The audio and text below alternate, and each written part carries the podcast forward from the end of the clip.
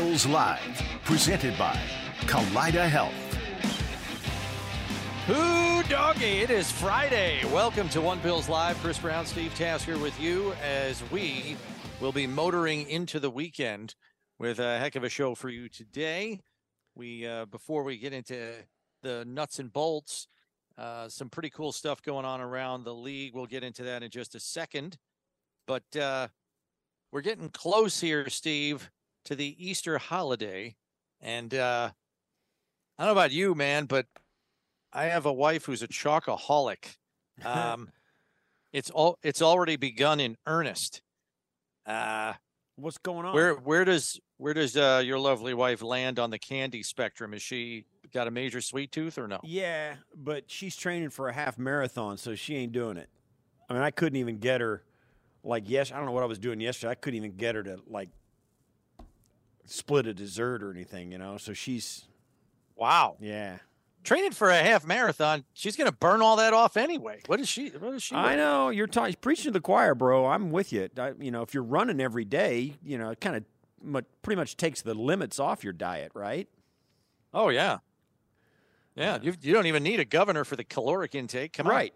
I'm exactly. So, but still, that's you know, that's that's the shape I'm in now. I haven't heard I haven't heard anything about that. You know that part of the calendar as of yet. But yeah, Easter.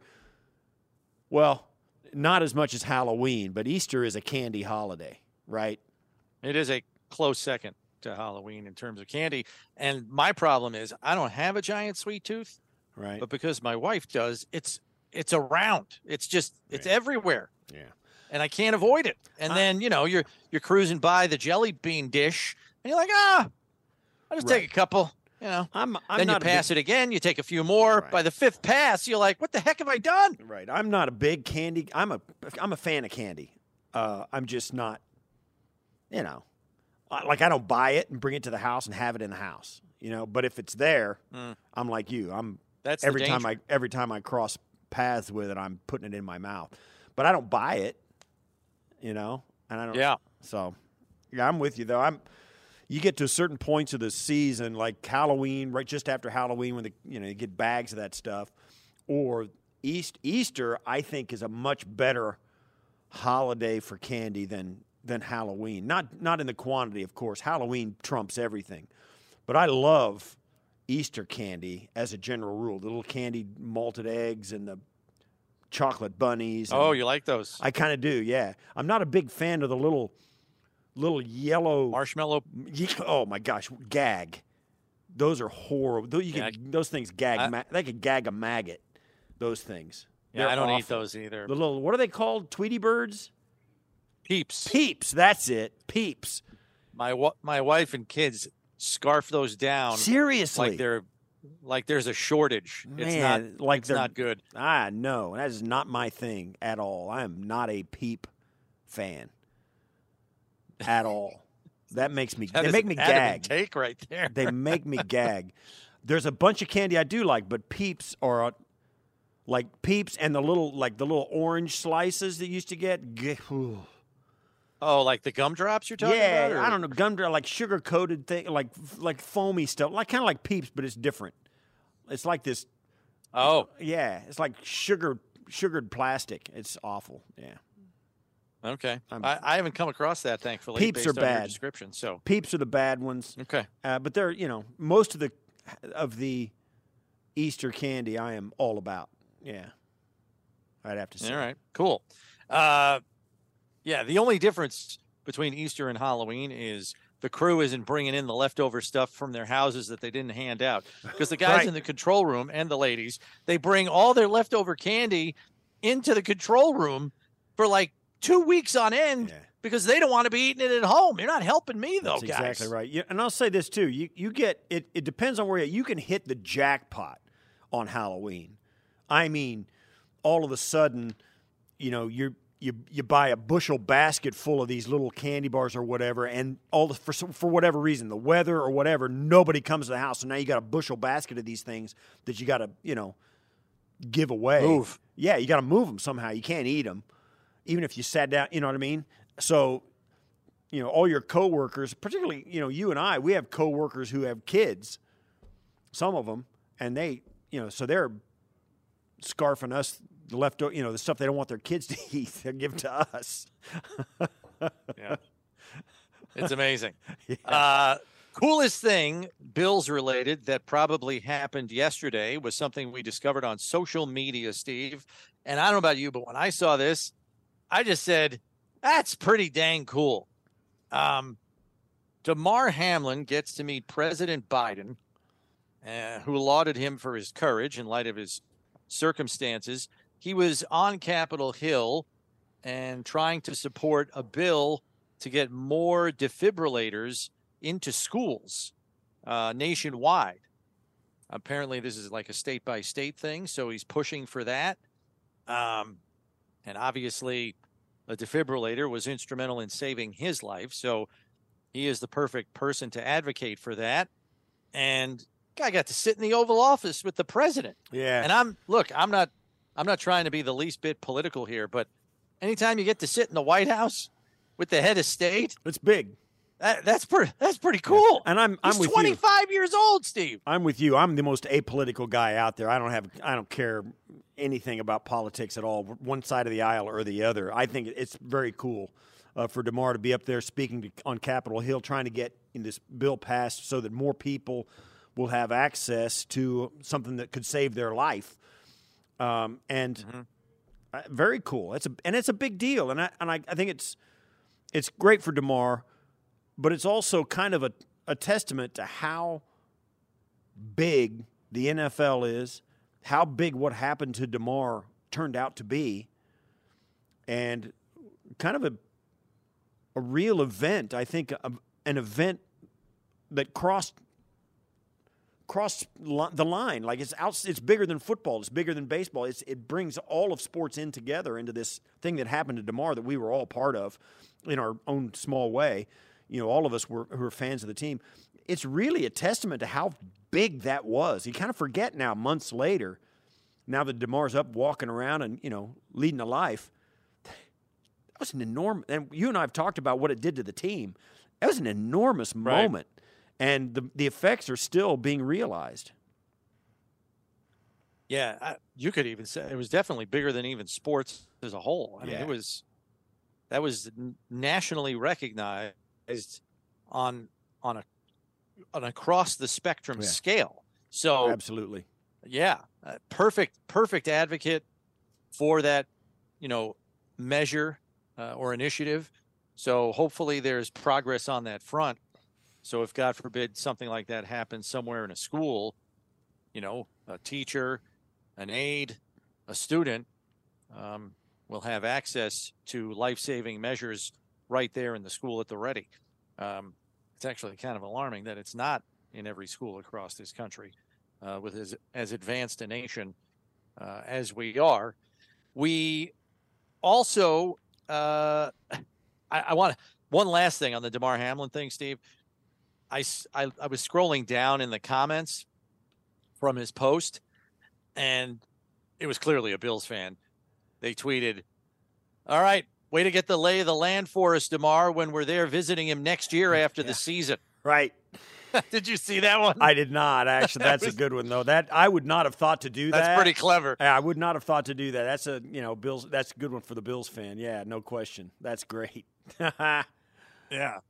Um, I'm trying. I haven't seen the Chiefs visit yet, right? Did that that hasn't happened? They don't all it doesn't seem like they always do, or at least we don't hear about it all the time, you know. I don't know that every NFL champion or NBA champion or MLB champion, NHL champion, I don't know that all of them show up at the White House.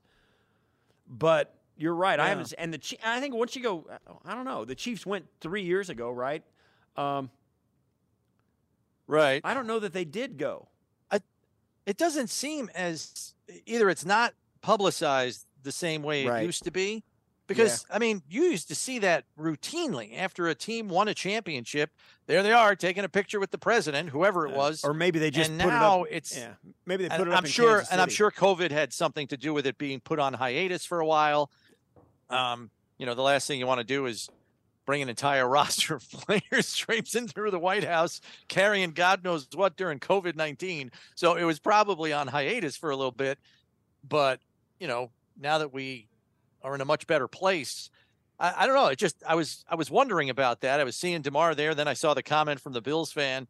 And I was like, well, wait a second. Did the Chiefs even get there? They might um, have. Because I, mean, I haven't seen anything. It would be they they have not. As uh, we're being told they have they have not. But I would think that that kind of event would probably be a little bit of a regionally covered thing. Kansas City people to hear about it and stuff. Nobody else would really right, care. Right. You know, I think it's gotten to that point where it's like nobody cares that there are guys in the space station going around the Earth anymore either. We used to have to get updates, right? Now it's like, oh, they're up there all the time, right? I mean, that's yeah, kind of where we're space at. shuttle landing was a right. Everything was an enormous event. That doesn't happen either. Right now, everything's enormous was an enormous event. Now it's like, oh, we got, oh, they're going up in, they're still going up into space. Oh my gosh, look at that. You know, nobody cares.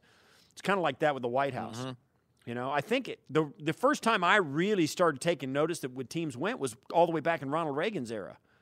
He used to have those guys come in. Yeah. I don't know whether he and was, they're usually a few months after the championship Right. is won. What are we? We're only a couple of months, not even. We're like six weeks. month and a half removed Yeah. from. Yeah, Yeah, I don't know. the I, championship, the Super Bowl. I'll say so this. I'll say this. Maybe in the summer. eh, if if if and when the Bills do go to and win the Super Bowl, I I want to I want to see coverage of them in the White House. I want to see that. Yeah, Yeah. absolutely. I'm looking forward Absolutely. if it We'll, happens. we'll get our crackbuffalobills.com media video staff on that uh, to cover it in full. And I'm sure we'll have uh, Michelle Girardi Zumwalt doing embedded on the whole thing too. Why yeah. not? Um, so we are awaiting uh, some of these reported signings that are still out there. Uh, Taylor Rapp, uh, which was reported as early as Tuesday this week, that he would be signing a contract with the Bills. Now, knowing he's a West Coast guy, I think we kind of anticipated this might be a little bit in the works. So we'll wait and see if and when official word comes down, maybe before the end of this week. So we'll keep our eyes on that. Well, I'll Jordan say Phillips. This. I'll say this. What's that? Um, I'll say this. I he I met him today. He's in town. Okay. Taylor Rapp. So we'll see if it happens. Um, he's at least in visiting, if nothing else. Okay. And he's big, dude. Well, that works for me. He's big, dude. I saw him. He's he's he looks like a pro football player. This just in. Well, that's good because he's been a four-year starter. So I would like to think that he. What? your your your comment just struck me as funny. He looks like a football player. Oh, well, good because he's been a four-year starter. I would hope he is. Yeah. Um, well, so yeah, that, that would be great. I played my entire career and never looked like a pro athlete, so we got that so that's why that's why I bring that, That- up. you It's said- you said that, not it's me. a sensitive subject Uh, with me. So Well, yeah. okay, that's fair. I, I think you did all right, all things considered. So I wouldn't Right. worry about it. Uh, the other thing is it's Friday, and you know what that means. The OBL Fan Friday mailbag is open for you to submit any and all questions that you might have on the Bills, free agency, the draft, the league at large, rules changes, whatever you're looking at that you have a question about, fire it off at Steve and myself, and we'll do our best to give you a quality answer. Uh, we do have the phone lines open to ask questions as well at 803 0550 1 888 550 2550, the number to get on board. And you can always hit us up on Twitter at One Bills Live if you don't have time and you just want to fire off a question and either listen to the answer live or listen to it back on the Bills YouTube channel or any of the other places on podcast platforms where you can get the show after we re rack it when we're done for the day. And we do have uh, uh, Mike in Buffalo who's going to lead us off today. Phone lines. So let's go to Mike now. Mike, what do you got for us? You're on One Bills Live. Hello, guys. How are you? First of all, I'm a big fan Doing of the right. show. This is good, good. I'm a big fan of the show. This is actually the first time I got through. And um, Steve, I just want to start out by saying, up until about a week ago, I would have agreed with you with the peeps, but my wife came home with some pink peeps changed my entire view. So I'll say, don't close Wow. the door on peeps yet. All right, I'm no, I'm having an open mind. I mean, I'll give him another try, but yeah, my hopes are not high. but my football question is this. Um, first of all, I think these guys have done a great job with who we already had on the roster. We know we had a great roster. The only guy I'm still holding out hope for is uh, Shaq Lawson because I truly believe in this generation of players. I think he's one of the most underrated pass rushers you got. I think that guy can still, at this point in his career, get you a sack a game if he gets enough burn on the field. But my question is this as far as free agency goes, and I like the point that you made, Steve, that you really don't want to go into the draft trying to address needs. But I'm just looking at number one, a team that's dealing with not having a whole lot of room under the cap, and a team that, let's just face it, we got one of the best quarterbacks in the league. This is going to be a passing team. How realistic is it to think even if the money is possible, that one of these bigger name running backs would go to a team like the Bills, knowing they're not going to be the feature of the offense. You talking about a free agent running back or a draft running I'm back? talking about a, a free agent running back. A draft doesn't bother me because I'm thinking if we can get the guy cheap, he's starting in. To me, it just seems like it would be a different uh, mental state. I'm thinking more like an established guy. There was some names thrown around, and I know at this point, I can't see any of those huge names moving. I mean, I'm not really interested in Zeke. I can't really see Derrick Henry going anywhere, but I'm just curious with the scheme that the Bills run, do you think that limits any free agents from actually having interest in the team? Not that they wouldn't be coming to a winning franchise, but that they might not be the featured player. Yeah, I don't think. Here's the thing: at this point in free agency, you're talking about running backs and uh, and who's available, and I'm I'm looking that up even as we speak. But you're talking about a guy like like a, a Leonard Fournette is the guy I think about. Um, I think he's a really good player, um, and I think if the money is the same, players. All, and I had this conversation with Taylor Rapp today. I asked him about his free agent experience and how he was. He you know he visited a bunch of teams and all that. And I asked him about it, and and he said, and I agreed with him. You always want to go to a winning team. You know, you always want to go someplace and win. That's why you know he said Buffalo is. A, you know, I wanted to come here because you know they're going to be there at the end. You know, he want they're going to have a shot at it. That's really important uh, for players who are out there. So, um, I think yeah, I mean, it's possible some of these guys, the best guys out there, it's Ezekiel Elliott, Leonard Fournette, Kareem Hunt, J.D. McKissic, Mark Ingram, Rex Burkhead, Giovani Bernard, Taiwan, we all know, Jerick McKinnon, Darrel Williams, Dontrell Hilliard. Um, unless you've got somebody who you specifically want, at this point of free agency, and Brownie, you know this, you probably think this too they're just looking for an offer. A lot of these guys, Right. they There want a place good to chance work. that you could get one on the, on the cheap for sure. I don't think there's any debate about that. This late in free agency, you're closing in on. Well, week three is just about done. You're on like week. You're entering week four of free agency, so right.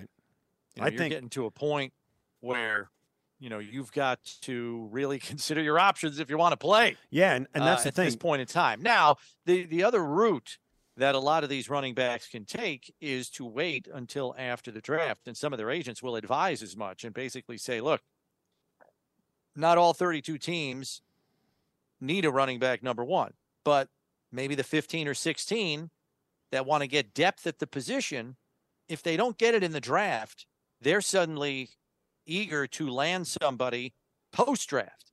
And that's kind of like the next wave when you see signings happen.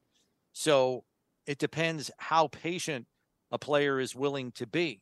If they just want to sign and not have to have any angst or anxiety about it, they'll probably sign now for very little money. But if their agent can convince them, it might behoove them to wait until after the draft when a team no longer has any other options but free agency to fortify their ranks at the position. Now, all that being said, the Bills already added a free agent running back in Damien Harris. They have three on on the roster right now, and my presumption, Steve, is those three are probably going to be on the 53 man roster, short of landing somebody like a Leonard Fournette, which would, you know, affect the mix, obviously. Right. Because I think they're going to fill out the rest of the running back room with an undrafted rookie or a late round draft choice. I, I really don't see them addressing that position in a major way early. Do you? No, um, I don't. But you, you think about the philosophy, and Mike, he said it himself this is a throwing team. So you've had Taiwan Jones as a special teams guy taking up a running back spot, a roster spot, only playing special teams. What if you could get a guy, and what if you know Jake Kumerow's still out there, and you've already signed Sherfield? What if you start going heavy at wide receiver to make sure you got enough horses in that stable, and you go light at running back? You only keep three, and you get a guy on the practice squad as a rookie, as sixth round, seventh round draft pick, whoever, and you go into the season carrying eight wideouts on a game day roster and three running backs or seven and two, that kind of thing. Um, you could start to tinker with your roster like that because if you're going to throw the football all over the yard like a lot of these teams are, there's no reason to think you need five running backs back like you did back in the day. Um, they may yeah, save the roster would, spot. You would want to have one in reserve at least right, on the but practice you put him squad on a if that's practice the number squad. you were going to go with. yeah, And you have Reggie Gilliam who performs on special teams for you as the team's fullback. So right. So I'm. I mean, you can I'm argue they have four already if you Yeah. count Gilliam. Right. So you you go do that, and then you can go heavy at wide out, knowing that you got a couple of guys that are going to play mostly special teams. Hopefully, every game of the season they're going to be fully special teams, unless somebody gets hurt. And if they don't, you've got guys that can fill in on a, in a pinch because they're going to be wide receiver skill set. Also, Yeah. and to get to Mike's question about running backs, would one of these free agent running backs step in here? Like you look at Ezekiel Elliott and Leonard Fournette at the top of the, those are the top two guys, and I and I think and Kareem Hunt. The teams who are out there looking for a running back probably have inquired about those guys and said, okay, he wants like, for example, I'm just I, this is hypothetical. I don't know anything about this, but for example, to make my point, I would say Ezekiel Elliott wants 7.5 a year. Leonard Fournette wants six million a year, and Kareem Hunt wants six million a year. Nobody wants to pay those guys that much money, so they're waiting. Right. They're they're going to let those guys cook, and they're going to see if they can get somebody, you know, mid round in the draft or second round of the draft or wherever they can, um, and they're going to take somebody else who's cheaper uh, because they don't have the money or don't want to invest that much in that position. So. I would say the reason the guys are out there are still out there is because they're they don't want to play for peanuts, and they're only going to do it if they're forced to. And nobody is, And you they know, may no- find out that they are that's right. because there's more teams without cap space than with cap space, That's right. especially for a veteran running back. Particularly So- four weeks into tra- uh, free agency. You know, Right. Let's get back to the phones. Let's go to CJ in Buffalo. What do you got for us, CJ? Hey guys, how you doing today? good. Hey, uh, how would you guys rank the young defensive tackles in the AFC East? And I know we have Ed Oliver, I believe Wilkins, Christian Wilkins is in Miami, uh, Barmore uh, with New England, and who's Quinnen Williams will be with the Jets. And before you answer that, I got one quick uh, April Fool's joke, if I may, just for you. Just last Oh, year, bor- borrowed a friend's uh, ferret and the fiance is upstairs. So I'm like, okay, I'll wait until she goes to sleep. It's like three in the morning. So I put tuck the ferret under in the cover with us, and she's like, stop kicking me, stop kicking me. I'm like, I'm not. So I jump up. It's a rat in the bed. It's a rat, and she loses her mind. Long story short, I found out what the couch was. Guys, enjoy your day. Yeah, thanks, CJ. Uh, I could have told you how that one was going to end. Uh, you got a death wish, man. Uh, wow. Okay. You, you, you like, uh, you like to live on the edge far more than I do. So uh, you're just asking for it on that one. But as far as the defensive tackles go, I would probably say Quinnen Williams. I'd probably put in the top spot with Wilkins right behind him. They're like one and one A for me. Right. And then Barmore is still got a ways to go, I think, to catch those guys. He definitely has physical tools. I just don't know if he's as consistent as those other two in terms of game wrecking ability. And Ed is just a completely different player because all of those guys have prototype measurables. Ed does not. Uh, he brings other things to the table, but he's he's a much different player that relies on getting upfield and penetration to be an effective player at his position. Those other guys have everything. Right, and you're talking about you know like, and then you go to the Jets. They've got like Sheldon Rankins. Uh, well, Rankins actually signed elsewhere in free agency. That's right. He left. oh, that's right. I think I've he got- went to Houston. That's right. So they've got there's some guys around, um, and who knows where it's going to settle in. But I'm I'm with Brownie. Christian Wilkins is really good, and and uh, you know, and you look at the Bills with Ed, DaQuan. Um, reportedly, it looks like Jordan Phillips is going to sign, although it's not official yet. Um, Tim Settle, although uh, is Settle still here? Is he under contract? He is, right? He is. Yeah, yep. okay, He's got so, one more year on his Um. I like. I, I like where they're sitting as a group, but you're looking for a guy who's a home run hitter. I don't know that the Bills have one of those unless one of these guys has a breakout game, which they have done from time to time. Phillips, uh, Ed Oliver as as well. So, um, but not a consistent one. So uh, I think Quinnen Williams is the class of it, and uh, and the guy Wilkins also in Miami. I got I'm I'm with Brownie on that. Um, now, as a group, I think Buffalo more than holds its own. Remember, this is the team that gave up fewer yards than any of those teams last year, so they still do a pretty good job of it. Right. Um, yeah. I mean, it, and look, when you have bigger bodied guys next to Ed, it can help Ed maximize what he does well, which I think was the thinking at this time last year when they signed all three of those guys who are bigger, girthier interior defensive linemen, hoping to draw the double team so Ed could get more one on ones and make more plays. It didn't necessarily materialize on a week by week basis. Um, we'll have to see if it if it changes for the better this year, knowing that injury kind of compromised that to some degree. Both with Ed suffering an injury in week one and missing some time, and then Jordan Phillips and Tim Settle missing time early in the season. Back to the phones we go and to Dennis in Lewiston. What do you got for us, Dennis? Hey guys, how's it going? Good. Yeah, long time no talk. It's been a while since I've talked to you guys. Look, I've got a, a question. I, I just finished watching the re-airing of today's Good Morning Football, and I've Okay. got to say, I I really like this uh, Tre Tomlinson. I really like. I mean, I don't know if he will be available at 27, but I know Porter. I mean, both these guys come from NFL bloodline. Okay, and they're both playing cornerback. Now, can you see us possibly, if he's available at 27, us picking him up, or do you think the Bills value him at a second or third rounder? But if he's still available in the second, do you see us maybe trading up to go get him?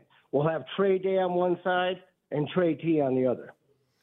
I'll hang up. And Yeah, I I'm going to tell you right now, I don't think Tre Tomlinson is even a top 100 prospect. Um, he has great blood, bloodlines, Dennis. There's no question about it, being uh, related to LaDainian Tomlinson. But uh, the issue here is size. Many people believe he is a nickel corner only. He's 5'8, 178. The- He's only yeah, got 29 inch arms. the last the, And the, the so website there are I'm looking at. limitations there physically, number one. Right, the le- website then, I'm looking at, Brownie Steve, says you he's wanna- five If you want to expand, yeah, I mean, He's you little. can expand on it too, Steve. But this guy is a nickel corner only, and I, I, you know, while he played on a great team and had a defined role there, and tested well. Don't get me wrong, he's an athlete. He tested well. 4'4", 140. He ran a 1-5 10 yard split, Steve. I mean, he's an explosive kid. 39 inch vertical, 11 foot broad jump. But the issue here is size and limited role. He cannot play outside. Bigger receivers will eat him alive. And so when you have limitations in your skill set, it affects your draft value. I'd be very surprised.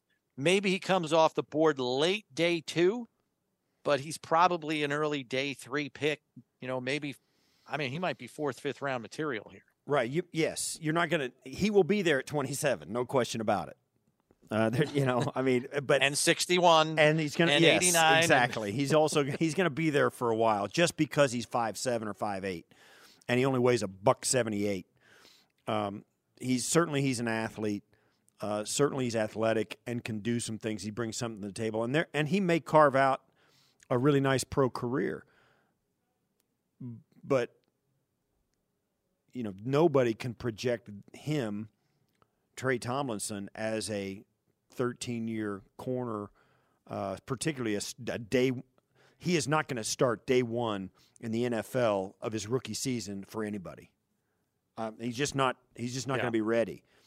There's that's not to say he can't work his way into a starting position at some point, but but at five eight or he's listed here at five seven, but five seven, buck seven, less than 180 pounds you're going to get manhandled. Um, and the fact that he can broad jump 11 feet and, and vertical 37 is not going to help him enough. In my, he won't be able to be strong right. enough to to dominate physically. Yeah. Plus, he has 29 inch arms, which might be some of the shortest arms I've ever seen measured at the combine. Um, it's unusually short, even for a DB. So, yeah, we'll uh, we'll see where he goes, but I, I don't think he's a first round consideration. We got to take a break here. When we come back, more of your phone calls, more of your tweets, as it is an OBL Fan Friday mailbag day. We do want to remind you that coming up in hour number two, we'll get our weekly visit with senior producer from NFL Films, Greg Cosell, as we go position by position through the draft class with linebackers on tap. The Bills have a gaping hole in the middle of their defense after the departure of Tremaine Edmunds, and there will be a competition on the roster, but might they add to that? We'll discuss that with Greg Cosell in hour number two of the show. But more of your phone calls next here on One Bills Live, presented by Kaleida Health. It's Buffalo Bills Radio.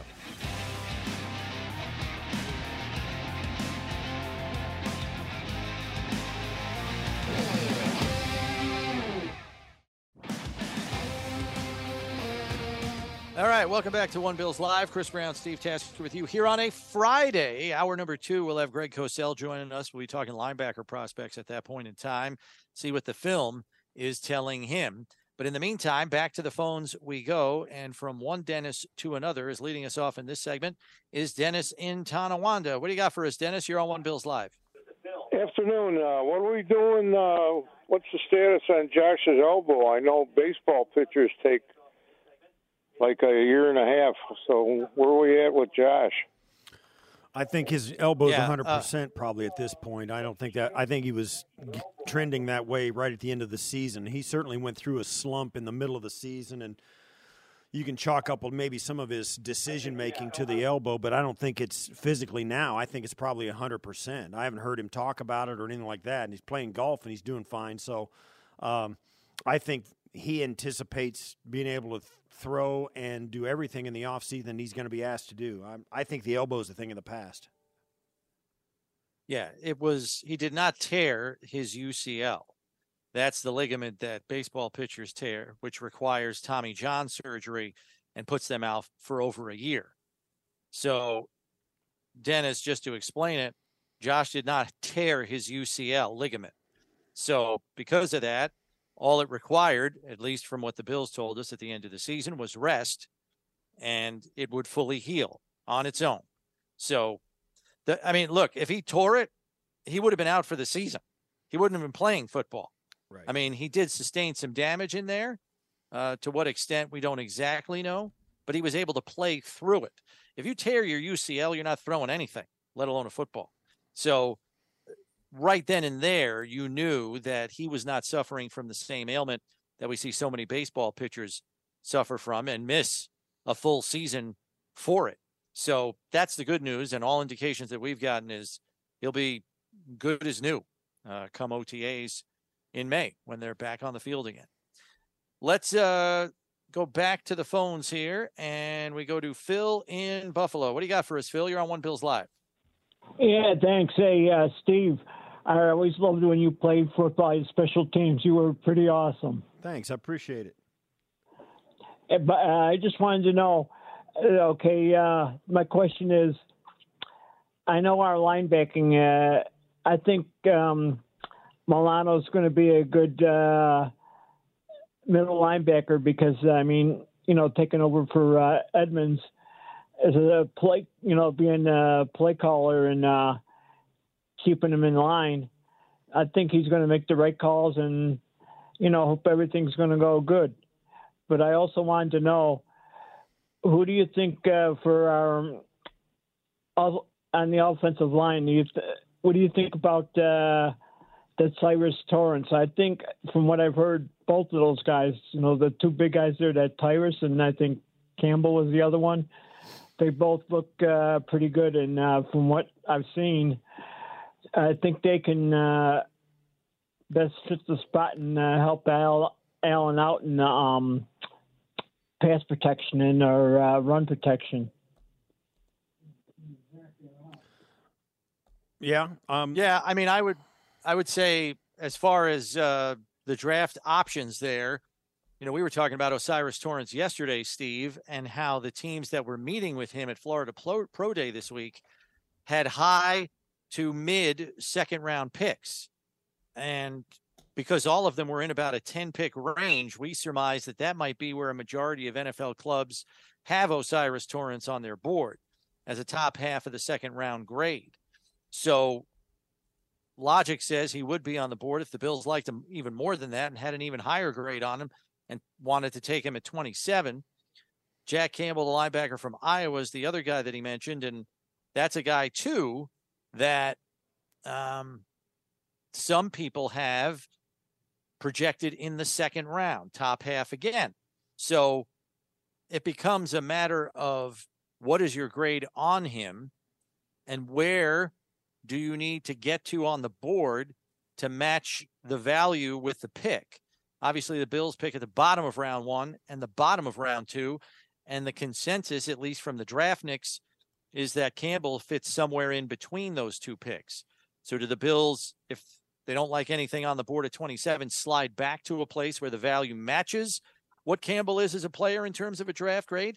Or do they take somebody they like at 27 and then try to get up in the top half of round two and get Bull there before anybody else snatches him up? Right. Um, they're going to try. I think it's going to be a guy like O'Cyrus Torrence or somebody near him. Uh, you know, you go down the list of prospects and Torrence fits in there somewhere, and anybody who is around him, above him, or, or maybe even below him is going to be the guy they're going to grab. Uh, I, he's, you know, from this end of the draft, he's as good as a lot of those guys, better than most. Uh, he's not one of the top elite guys that you're going to grab in this draft, but if you're thinking offensive lineman, he's certainly got to be on your short list because he falls right in the draft range of where the Bills are going to pick at 27. Now, there's nothing that says if um, for instance, a, a, like a, a Skoronski from Northwestern or Paris Johnson um, or Broderick Jones or one of these guys comes down and they're available at like 25 or 23 that the Bills don't make a move and flip flop with somebody and go up and get one of those guys, a, a guy who is an elite prospect. That right. could happen. But if O'Cyrus Torrence is Good. there at 27, it would be at the top end of his range in this draft but certainly not I a big reach. Yeah, not a big reach, but it would be considered a little bit of reach. The bottom five picks of the first round, um, yeah, there's going to be some guys available. It's going to be him or maybe somebody like him. Uh, probably somebody who's yeah. even higher on this list. Yeah, we went over it yesterday. Uh, the four teams that met with O'Cyrus Torrence at the Florida Pro Day either had dinner with him the night before or dinner with him after the pro day were the Titans, the Rams, the Falcons, and the Saints. They pick 36th, 40th, 41st, and 44th in round two. Uh, some of those teams pick very high in round one Falcons, eight, Titans, 11, and the Rams don't have a first round pick.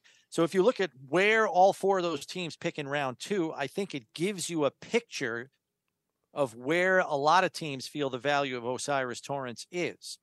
So to pick him at 27, I'm not saying it would be wrong, but it seems like other teams have his grade a little bit lower. And so you wonder if that guy maybe isn't as attractive an option at 27 as maybe we may have all initially anticipated. Incidentally, it is official. The Bills have signed Taylor Rapp to a one year contract. So that is officially a done deal, Lucille. We heard the reports earlier in the week, but it is now official. He has signed the contract. Steve said he actually met him earlier today. He was in the facility. So hopefully uh, we can speak to him as well here before we're off the air today. There's a photo. Look at that. We got a photo right there at the ready. Um, so Steve had a nice chat with him. We hope we can talk to him a little bit more uh, here on the air. We'll see if we can they can squeeze us in. Hopefully they can, and you guys can all get to meet Taylor Rapp as well. But let's get back to the phones at 803-0550, 1-888-550-2550. And we go to Roy in Lockport next. What do you got for us, Roy? You're on One Bills Live. Not much, Brownie. How you doing? Good to see you back, Brownie. And Steve, you got holes on the on the hall. You got, you got holes on the hall, Steve, big time. okay. And I, I like to trade back in the, in the first round, get higher picks in the second round, to go over to Jack Campbell and and the, and the big and the big tight end. I think he helps out uh, out a lot. Let me, let me see your thoughts Which tight that. end are you talking about, Mayor? No, no, the- Daryl Daryl Washington, the big one. Darnell Washington. Okay, yeah. Darnell Washington. Yeah, I, I like right. I like that guy. We could turn him into an offensive lineman down the road. Maybe like maybe like Jack, Jason Peters we did. I hang up and listen to you guys. Yeah. Okay. Thanks, Roy. Appreciate the call. Yeah, I mean that that's going to be the rub here, Steve. If they really like Jack Campbell to fill the hole at middle linebacker, you're in a tough spot because, as I said, a lot of people see his value somewhere in the high 30s, low 40s. Bills pick at 27. Do they just say, "Well, the heck with it. Let's just take him here because we like him that much," or do they try to line up the value with the pick? I mean, if you like the guy enough, you usually just take the guy. Um, yes. as long as it's not, you know, a round difference Unless you're grade. really, yeah, unless and you're really confident. The you can- case, seemingly. unless you're really confident, you can get him later. Really confident, like you know you're going to get him later, and there's no way to know that. And if you're going to get a guy, what ten picks or fifteen picks above where he was slotted at the top of the draft, that means a little something. At the middle of the draft or bottom of the draft, it really doesn't mean that much. Those ten picks. But here's the thing: if you're going to get him, and he ends up playing um, for you and being a starter for five straight years, like Tremaine Edmunds did, you take him. Mm-hmm. They, they got Edmunds at at 17, the 17th pick of the draft. If you can get Traded up if, to get him, if you can get if you can get the that career from Tremaine Edmunds out of Jack Campbell, take him at 27. Take him. Don't mess around with it. And and eh, by all accounts, to me, Brownie, that's exactly who this Jack Campbell guy is. And there there may be one or two others, although I like the the measurables that Campbell brings. He's a big, tall guy. Uh, the rest of these guys, like Trenton Simpson, Drew Sanders, Dorian Williams, they're not very big. Um, Sanders is Well, a Drew Sanders big. is. The other Sanders is a little Right. big, but the other guys are there are these six foot, six one, two twenty guys, and that's hard to play in the NFL at middle linebacker at that size. So I'm if, if Jack Campbell's there and he's your guy, taking him ten picks or fifteen picks early, it means something at that high in the draft, the fir- up in the back end of the first round. But it, it but it doesn't mean as much as it did if it's in the middle of the last part of the round. So um, you know, so Right.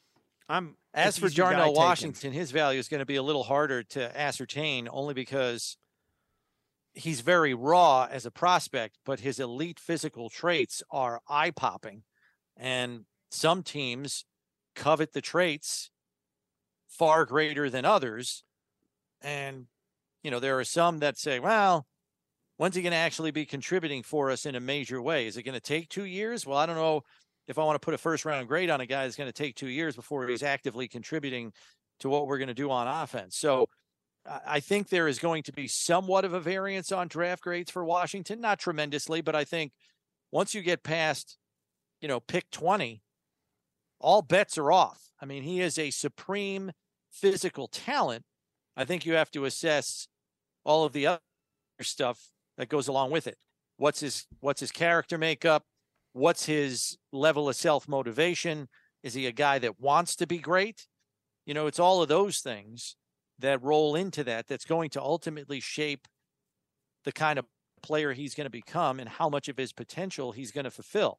And that's why these guys do homework for 10 months on these players so they have a better sense of those types of things because the physical traits are obvious. Anybody can see him on film. He's hurdling linebackers at six foot seven, 268 pounds. That's insane. Um, anybody can see that. It's all the other stuff that they do the homework on to see if, yeah, these traits are great, but are they going to pan out at the NFL level where you got to live football 24 7? Right. That, that's right. We are up against the clock here, so we got to take a break. But more of your phone calls next year on One Bills Live, presented by Kaleida Health. It's Buffalo Bills Radio.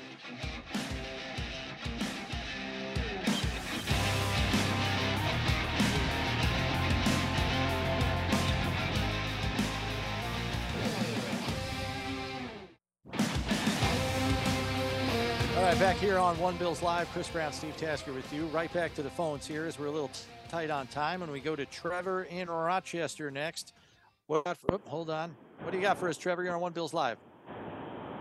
Hey guys, uh, I was just curious if there's been any talk around the, where we draft our players from, because I mean, I think the Bills have done what I think Brandon Beane has done exactly what he's done the last few years and filled our depth and needs in the in free agency so we can draft for talent uh, when draft day comes around. However, I just wonder about like where we get our guys from because I love all the Bills players. However, when we get to those cold weather games, I just feel like we have.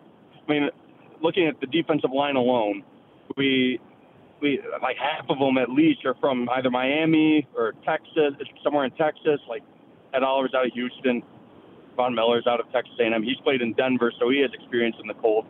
But just, I feel like Buffalo over the last few years, well, we've built a dynamite program. It's a program built to operate in a warm weather state, not Western New York. Uh, and so, do you think that uh, has been any talk of looking at guys like Jack Campbell is a great guy because he's out of Iowa. It's a little bit colder state. Uh, but yeah. Yeah, I get what you mean. Uh, I think probably, um, Trevor, more so, they do probably look at that sometimes and they see how the guy played. I mean, the Josh played in Wyoming, you know, that kind of thing. Uh, I think they probably look more at the competition and the type of program they were in rather than the climate that they were in.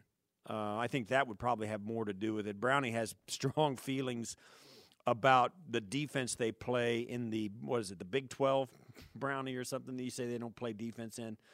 Um, or the Pac-12. The Pac-12. Yeah, you get these conferences that are win, that are playing games and it's always 42-38. Um, nobody plays defense down there. Those are probably more concerning uh, getting defenders from those kind of conferences or offensive players who come from programs that don't score. That kind of thing. I think that's more of a consideration. Certainly, there is something to be And said reason- for a guy that has played in cold weather and who has not. Yeah. And the reason they all come from Florida and Texas is because those are two of the biggest football producing states in the country and have been for the better part of the last 30 years.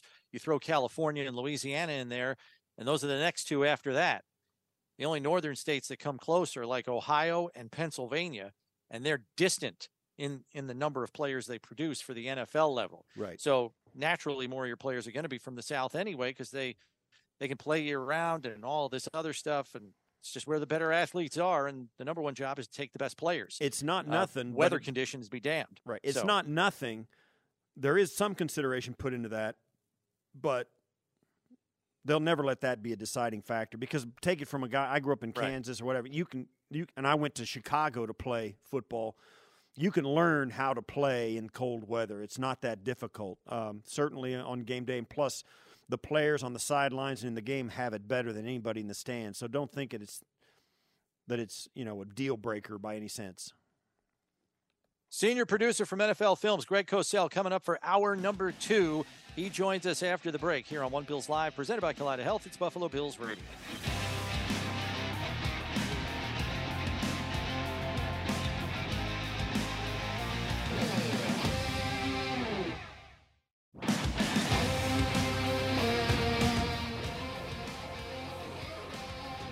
Right, back here we are, hour number two on a Friday, and you know what that means. Senior producer from NFL Films, Greg Cosell, joining us as we dive into the position groups of the draft prospects for the 2023 NFL Draft. Greg here to help us chop up the tape on some of these guys. Before we get to these prospects, Greg, it is official now. Taylor Rapp signed to a one year contract by the Bills which gives them an interesting trio of veteran players at the position now with Poyer, Hyde, and Rapp. Now, Steve and I have been kind of commiserating on this, wondering a player of Taylor Rapp's caliber is going to get on the field in some capacity. And we know the last year in Carolina, defensive coordinator Sean McDermott made use of some three safety looks. Yep. Do we think we could see the return of that with a player of Rapp's caliber now on Buffalo's roster? The old big nickel with three safeties. Uh, you wonder about that. Obviously, they've been literally 100%, not quite, but close in terms of playing conventional nickel with Johnson in the slot. You wonder, didn't they play a little bit big nickel a few years ago with Marlowe?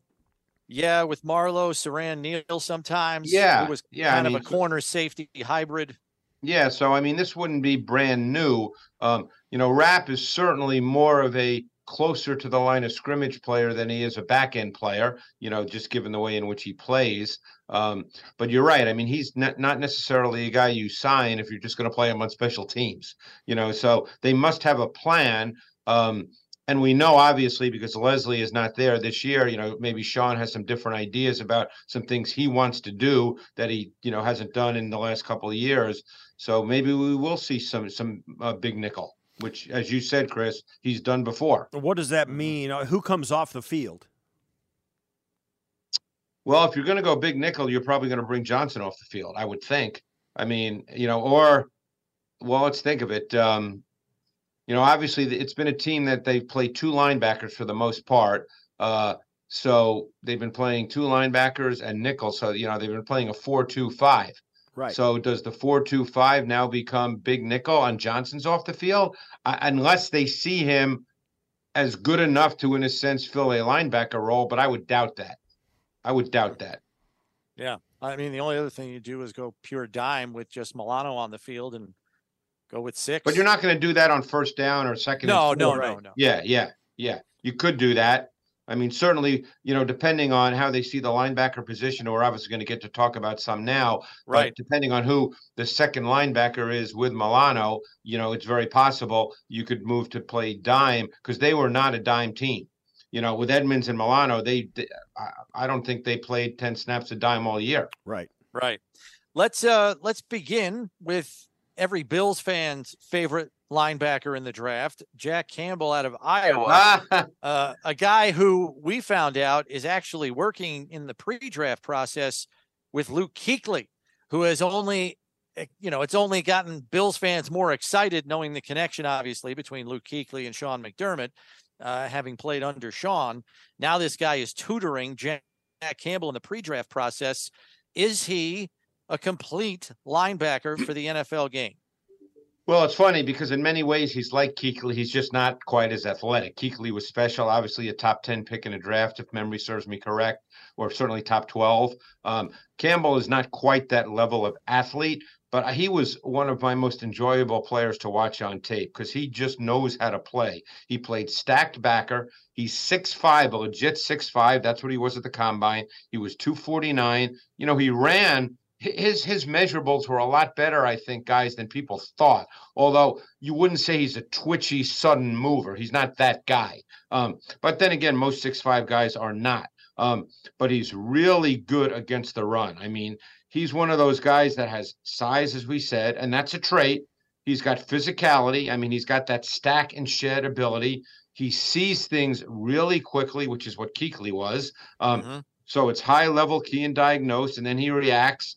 Um, and he had a really good mix in the run game of, of being patient when he needed to, but then being decisive when he saw it and he triggered. Um, he had an innate feel for when to attack with aggressiveness and when to play with patience and assignment integrity. I thought he was a really good prospect, you know. And again, the knock on him will be that he's not a twitchy athlete, that he doesn't have, you know, that hip fluidity that everybody talks about that you'd ideally like to see. But I think that he's just a really smart, good football player. How about uh, when he's in pass coverage? And I've seen a couple of clips Yeah. where uh, his eyes seem to be really disciplined. He knows where to look. He um, Yes. he's got good ball instincts. He can you know he, he plays the ball well for a linebacker. What about his coverage skills and and his ability to drop into the coverage? in zone, Steve, he's really good. That that's his thing. The question with him would be if and and and maybe it's not a question if the Bills were to draft him because Edmunds rarely matched up to the tight end. It was Milano. Right. So I, I'm not sure Campbell, despite his height and his size, would be considered at this moment in time a really good tight end matchup.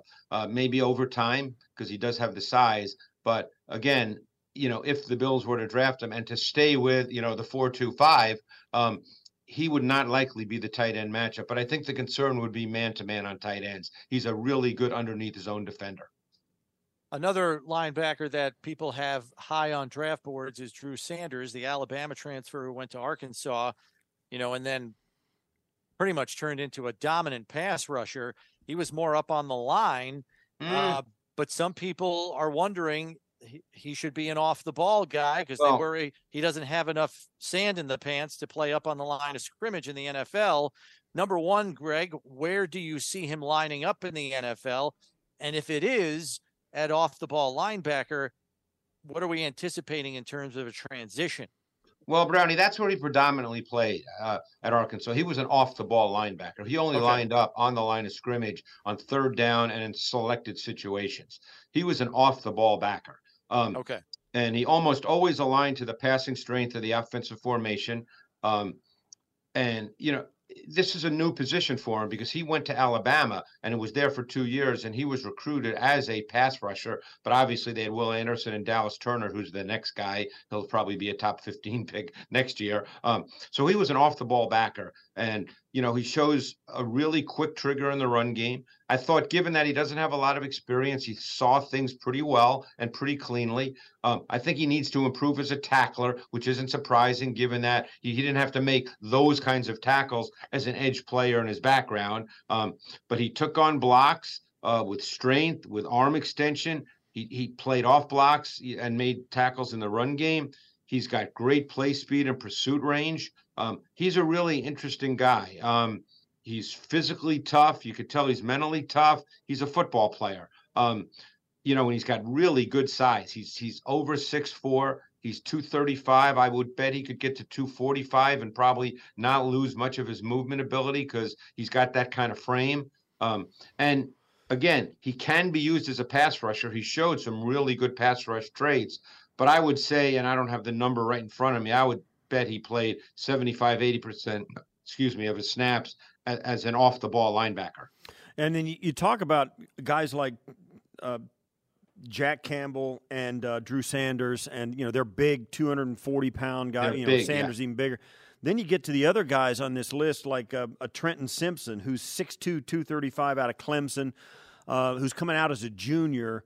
What can you tell us about him? The, the rest of these these prospects we're going to talk about are a little bit undersized by these standards. Yeah, and then it depends what they're looking for because Milano is obviously a, a really good athlete, and he he's sort of the guy who does everything for them. Um, you know, S- Simpson is is one of those really really good athletes. He's a he's a long, fluid athlete. Um, he played multiple positions at Clemson, but I think he's going to be a stacked linebacker in the NFL. That's what I think. If you draft Trenton Simpson, to me, you're drafting him to be a stacked backer. Um, and ultimately, you know, he's he's got athletic movement. Um, he's a run and chase guy. Um, he, he's one of those guys that can play inside out, sideline to sideline with great play speed and range. Um, you know, I, I think that he plays really well in space you know, he's an active player. He's he's just a really really good athlete. Plays with a high energy level, and because he's such a good athlete, you kind of get that that impact playmaking dimension to his game, uh, which I think will be further cultivated at the NFL level. So you know, he's one of those guys that he has that desirable size, speed, athleticism profile that obviously everybody wants. And if you're 6'2", 235, that's pretty good because, you know, a lot of the guys who have that profile are six feet and 225. He's 6'2, 235, which is good enough size. Right. But then the next guy takes a step down even from that 6'1, 225. Daiyan Henley from Washington State. He makes a lot of plays, but yeah. are we getting are we getting into a concerning area with the size, or does he just make so many plays that it doesn't matter? Uh, I would say it's for the Bills, it, would be concerning because I don't think you want Milano and Henley you know, then you don't have any size at linebacker. Um, so again, I don't know how they feel about it. You know, I'm just saying that I think you probably would not want to be in that situation, but maybe they're okay with that. Um, but yeah, Henley's 225. He's a really fun guy to watch. You know, he's only played two seasons at stacked linebacker. I mean, this guy came out of Crenshaw High School in LA. He was a wide receiver. He went to Nevada, played wide receiver his first two years. Then they moved him to safety, then linebacker, and then he played his last year, just one year at Washington State in the Pac 12. Um, so he has still much to learn and understand from a play recognition perspective.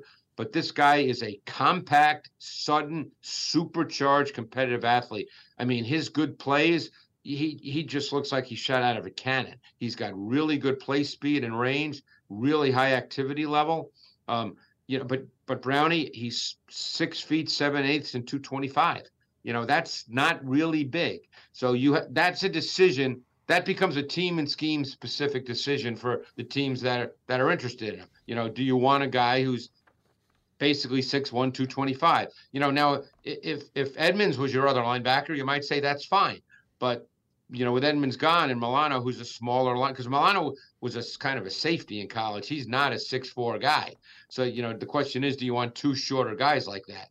Steve, did you have anybody else on the list there? No, I think no. I think we're going to take a break here. Greg, thanks for being on with us. Appreciate it, and uh, we'll see you again next. Hopefully next week before the draft. Oh, i will I'll be around. All right, I'm man. here. I'll be in. Oh, yeah. I'll be in my office watching tape. That's I'm right. doing that right now. we'll hit you up with another position group. So thanks, Greg. As always, uh, we'll be sure you'll be on it for us next week. So thanks for the time and the insight. All right, guys, appreciate it. All right, that's Greg Cosell, senior producer from NFL Films, joining us. We take a quick break. When we come back, the newest signee of the Buffalo Bills, one Taylor Rapp, next here on One Bills Live, presented by Kaleida Health. It's Buffalo Bills Radio.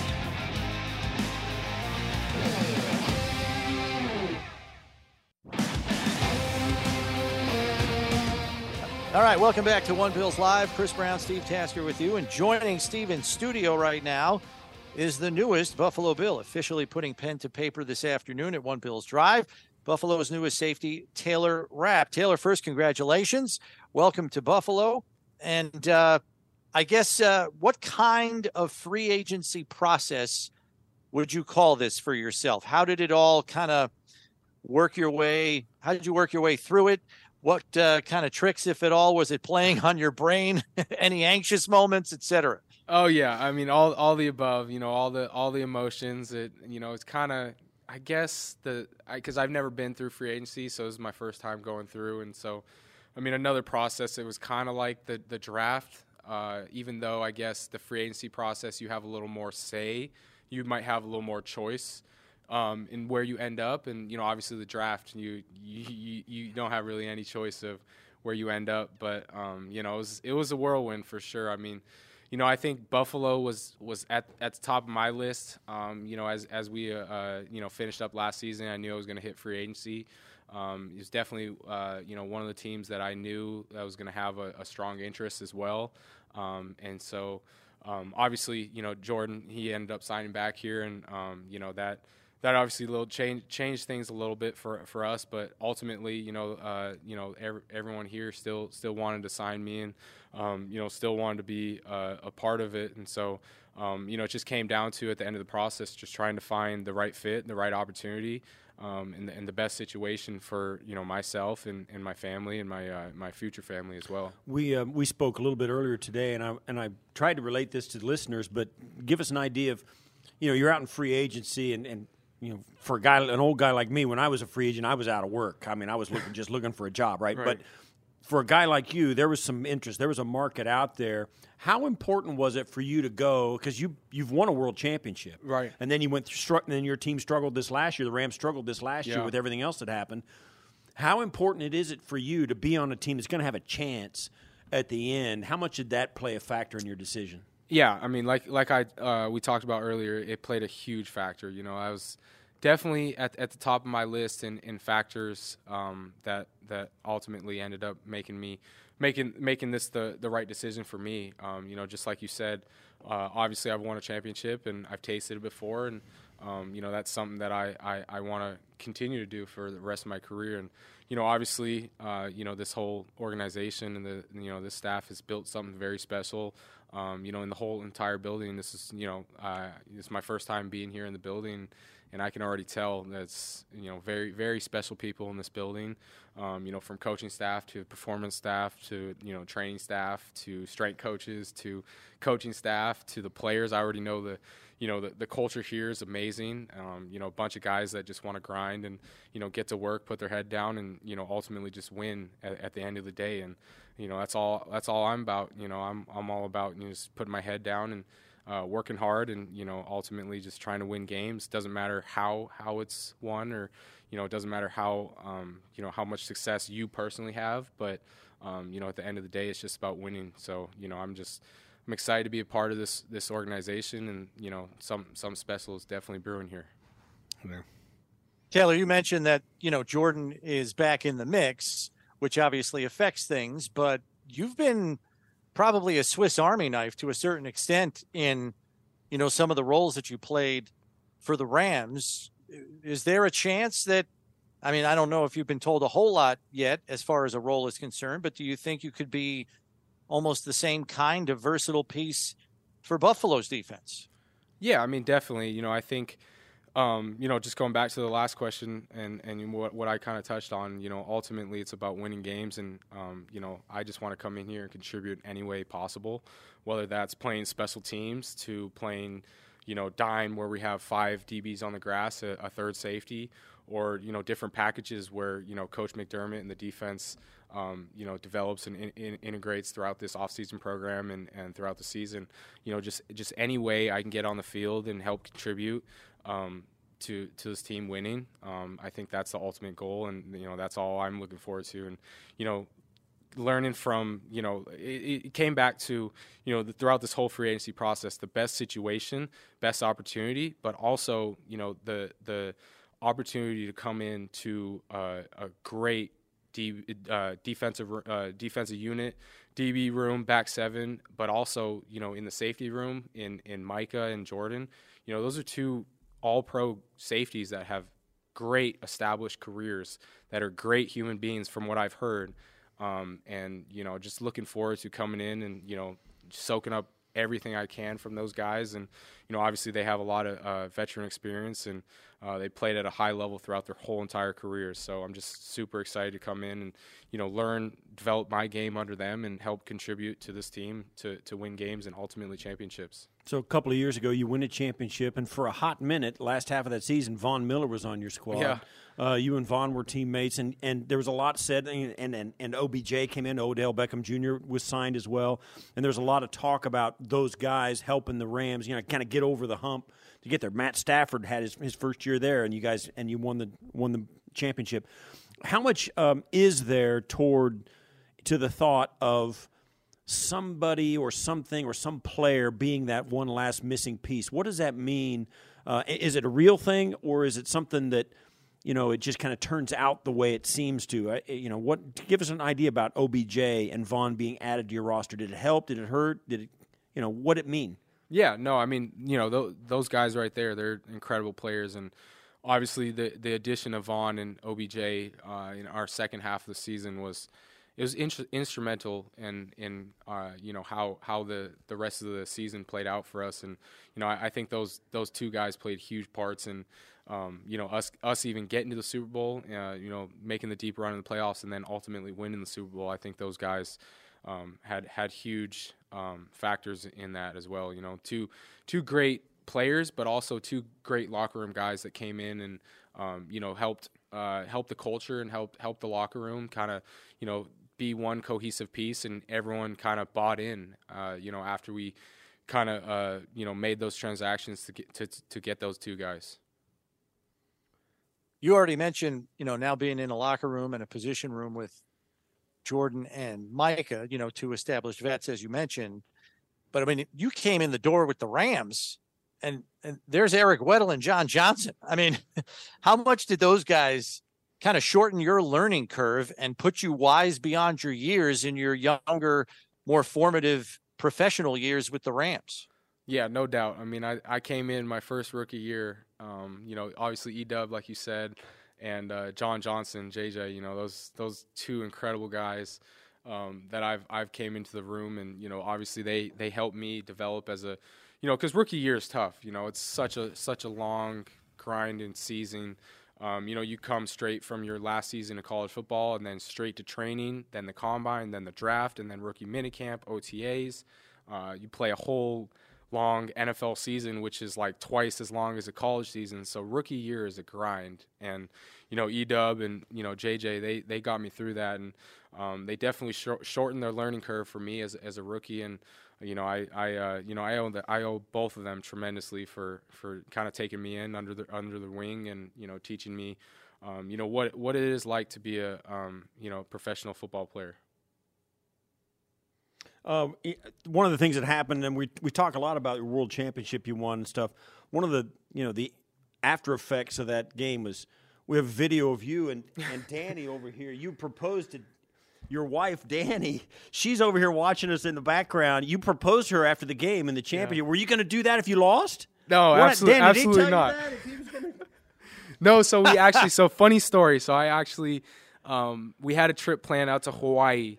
I was actually I just came back from Hawaii right now. Yeah, so, okay. Yeah, as you can see, I, it looks like I have a freaking spray tan. I'm, I'm I got some nice color, but Hawaii um, does that to you. It's Yeah, okay. so I I, uh, I got some nice color out in Hawaii, but yeah, we we spent a lot of off seasons out in Hawaii. So we had a trip planned out to Hawaii um, two weeks after the Super Bowl, and so I was originally going to propose then, and so I mean I you know I, we made it to the Super Bowl, and so I was figuring out I had you know had a um, a guy do a personalized ring so I could you know uh, propose and all that stuff, get it all figured out. So you know, I had my ring guy um, working on it on the on the East Coast, and so I was like, you know, one of these days, whatever thought that just came up in my head, I was like, you know, what if, what if I just like do it after if we you know If if, we win. win, Yeah, and I was like, when am I going to get this opportunity Right. again? Like, I'm never going to get this opportunity. I'll like.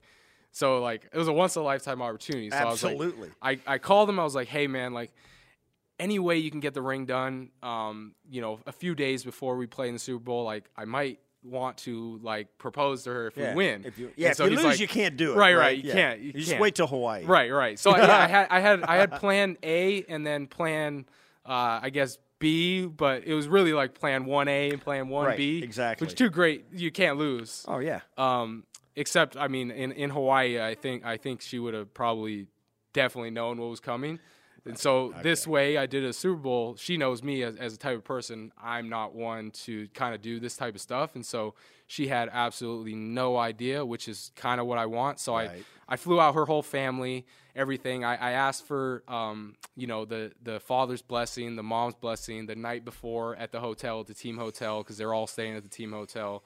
Um, her mom almost gave it away though. She was like bawling, crying, and and Danny was right there in the in the hotel as well. So her mom almost gave it away the night before, but luckily we got through that. But she had absolutely no idea. You didn't have any idea, Danny? None. Okay, she says no. She said, "Yeah, I, no." She actually had she had no idea, so it all worked out. Smart move though, because you got to have it. If- Yeah. If, it doesn't, if the game doesn't go well, yeah, you got to be like, okay, just yeah, right. We'll wait a couple of weeks. You know? Exactly, Yeah. exactly. The Super, good for you. That's Super Bowl is the Super Bowl is the best cover though because you're bringing her whole family in, and she's like, she's not going to suspect. Well, why is he bringing the family in? She's like, oh, Exactly, it's the Super Bowl. Of course, she's got you know. Everybody's so that coming was to the Super plus Bowl the whole anyway. family's there. So that that was a great cover.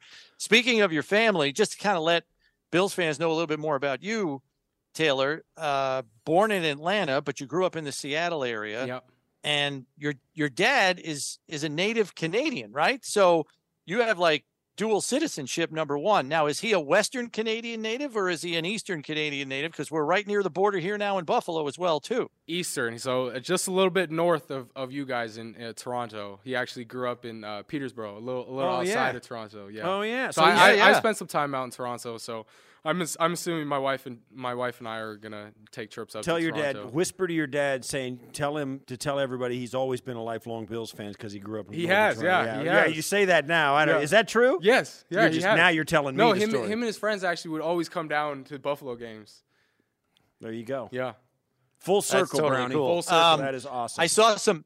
I also saw some photos of you, Taylor, uh, in a boat with a pretty big fish. Uh, I don't know if anybody's told you yet, but the fishing is really good here. I mean, they got king salmon up in Lake Ontario.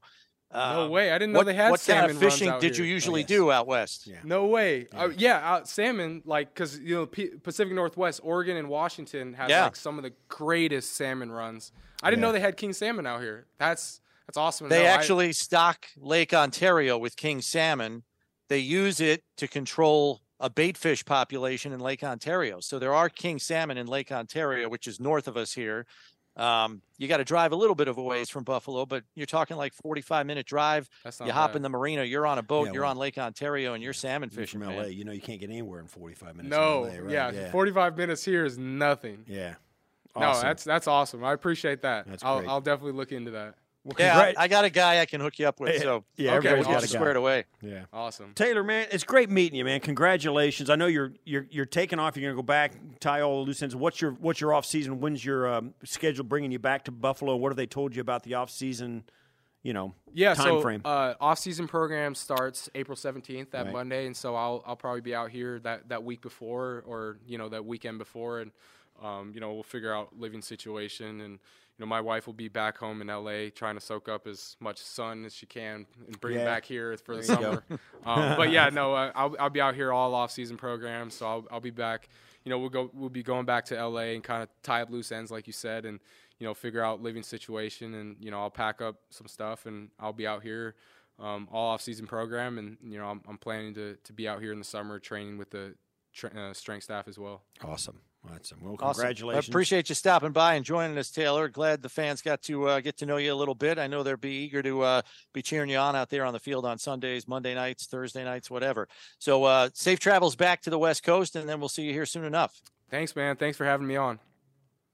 All right, that's Taylor Rapp, Buffalo's newest safety, joining us here on One Bills Live. We'll take a break, be back with more in just a second. Stay tuned.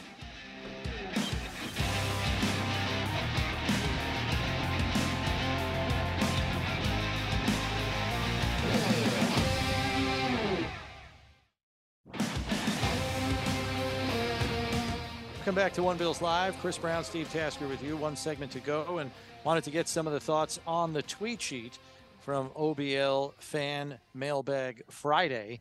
And uh, B. Hicks starts us off, Steve, with the following Who would you rather extend, DaQuan Jones or Ed Oliver?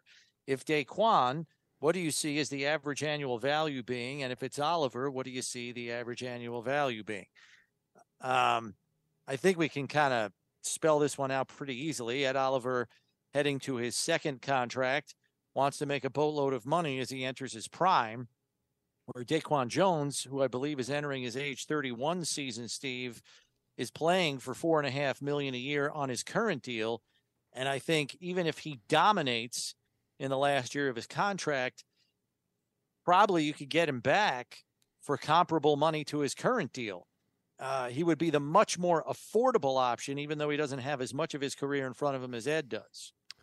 Absolutely. Even even if he plays better than Ed, he's going to afford less money because he's closer to the end of his career. And when you talk about extending him, you know, come the question comes in: How long are you going to extend him? Um, going into his 31 season, if you extend him, okay, he's going to be in his 32nd. He's going to be 32 or 33 at the end of the contract, uh, playing one of the most physically demanding positions in all of sports. Uh, so yeah, he DaQuan Jones, and even last year he was a better value player. The team was much better with him on the field. All the guys around Yeah. him played better. Uh, he seems to have the ability to elevate players around him because of his play, commanding double teams, uh, dominating single blockers. Uh, just you know, um, so DaQuan is is by far the better valued player at this point. That doesn't mean he's got the bigger upside possibility. Ed has always been a, an athlete loaded with potential, um, and has shown it at times, fulfilled it at times, just not consistently enough. And that's been the big knock on Ed.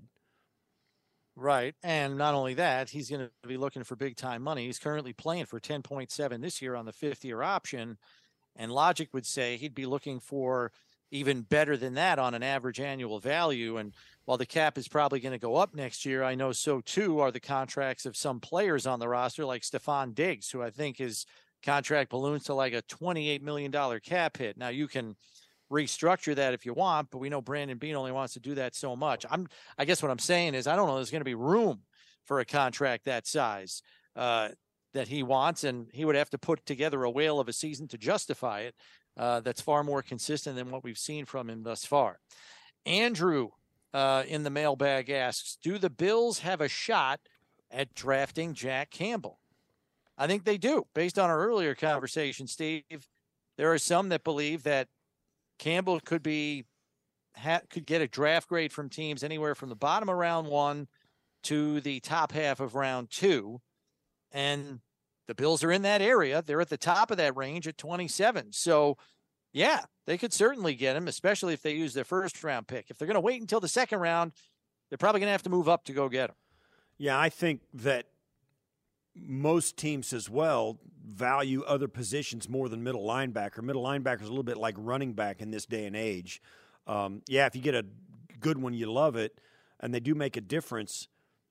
But you don't want to pay him a lot of money, and you want to get him cheap if you can. The Bills are a perfect example of tr- drafting Tremaine Edmunds and letting him walk, and who's now he's making fifteen million dollars a year and they're going to try and draft 17. his replace seventeen million dollars a year, and they're going to try and draft his replacement. It looks like at this point. Uh, certainly, they've got some guys that are um, finger quotes good enough in Dodson and Matakevich and you know other guy other free agents out there available. Um, but Jack Campbell at twenty, if he's there at pick number twenty seven. I don't even blame. I mean, that guy is just like Tremaine Edmunds is going to be treated exactly like Tremaine Edmunds was. You're going to take him and plug him in and let him play for five years and see how he does. That's uh, like from the word go. And I don't, and this from a staff that doesn't really play rookies, as we've all noted, particularly on the offensive side. They certainly did with Tremaine Edmunds, and they never regretted it, I don't think. Right. Uh, from John, what's in the ultimate Buffalo tailgate buffet? Wings, beer, um, yeah, some sort of meat product. Yeah, um, smoked meat, smoked brisket, all of that yeah, stuff is pulled on. Pork, I think pulled pulled pork. That. Yeah, yeah. I, th- I think it starts with beef and it's light on vegetables. right. I think that's it. unless you want celery and carrots with your wings. You and know, yeah, you it. dip you dip them into uh, yeah blue, blue cheese. cheese, right?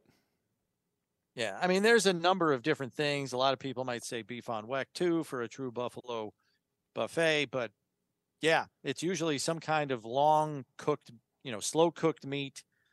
Wings are usually present. Sahlen's hot dogs are a big And- a big plus too. You can get by Yeah. with that as well. That's usually the hot dog thing is usually a post game thing, right? You you come in, you've already been cooking the meat for your pregame, and you eat that early in the day, and then after the game, you get back and while the traffic's clearing, you throw some dogs on the fire and get them cooked up and have something before you go home. Usually, Yeah. Gerald uh, in the mail- mailbag asks with the 27th pick in the first round of the draft, what position could be best addressed? I think that's a hard thing to call when you're picking all the way down at 27 because it's really predic what's available to you is hard to predict. So it's it's totally predicated on what comes off the board in front of you to determine where the best value is at a certain position. Like the Bills could be all about drafting an offensive tackle, let's just say.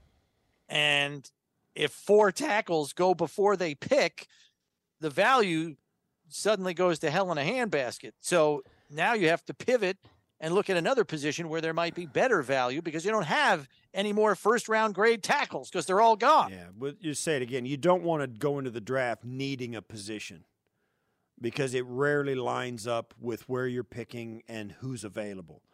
Um, Brian Billick, the former coach of the New uh, the Baltimore Ravens, who won the Super Bowl there in the year 2000, he said it best. He says, "Need is a terrible draft evaluator.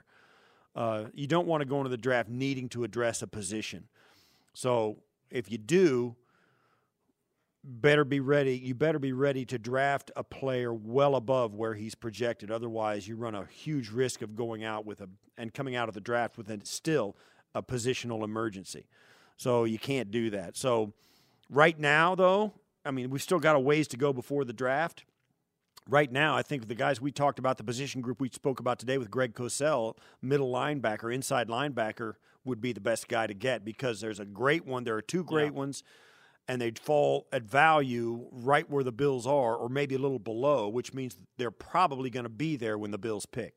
That's my guess today. Yeah. And that kind of answers this next question to some extent from Ed. In your estimation, what roster holes are left to fill, and will it be only draft picks to fill those needs?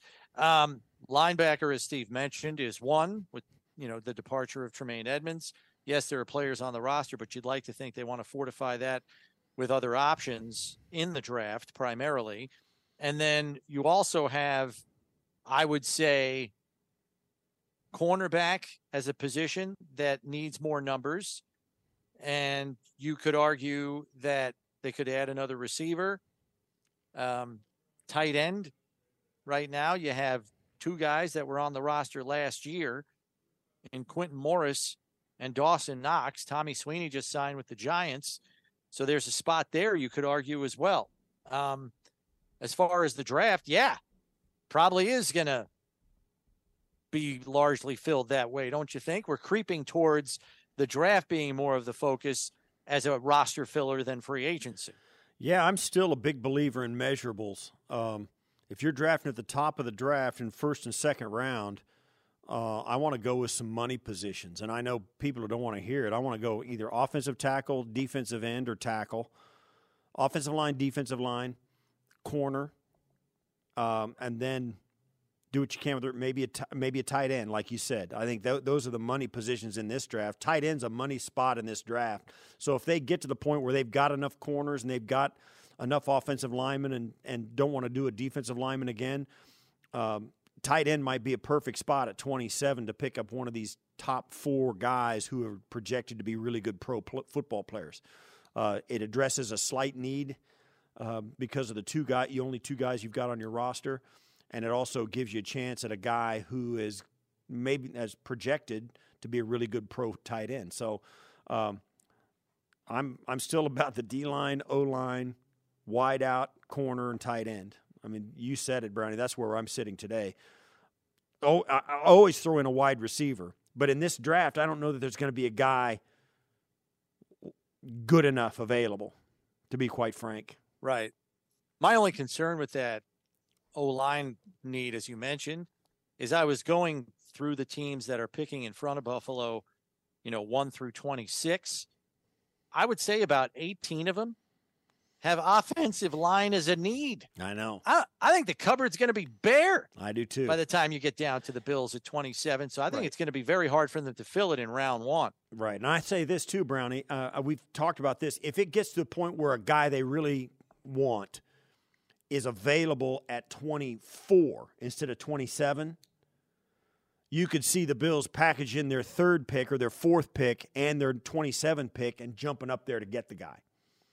Uh, if they Yeah. really feel strongly about him and they got a taker. Uh, I, I haven't even che- I couldn't even check that the draft order of who it would be in the early 20s that it would have that pick. But that's something I could see happening be- if they get antsy about not having a guy that they like left over at the offensive line at 27 and they get panicky. They would have that scenario available to them to throw the their third pick of the draft or their fourth pick of the draft in with that 27th pick and move up four spots to get the guy. Yeah. Yeah. And Ehorst was asking us, you know, positions you rank highest to lowest in terms of needs on the draft board. You pretty much just did that. He also threw in his favorite Easter candy for him chocolate coated malted milk balls. Those are underrated. I will like them. that. I like. Um, Are those, do those qualify as an Easter candy though? I, I guess they do. I If- don't know that. That's kind of a year round candy. If they're wrapped individually with an Easter egg design, yes, they're an Easter candy. Okay. Or like a foil wrap. Yeah, they make them bigger. They make them bigger, you know, for Easter. You can make you can make any candy fit any holiday. Let's be honest. All right. Uh, all right. Good. Good week, Steve. Uh, I'll be back in studio with you uh, on Monday, so look forward to that. Everybody have a good weekend. We'll see you on Monday at one.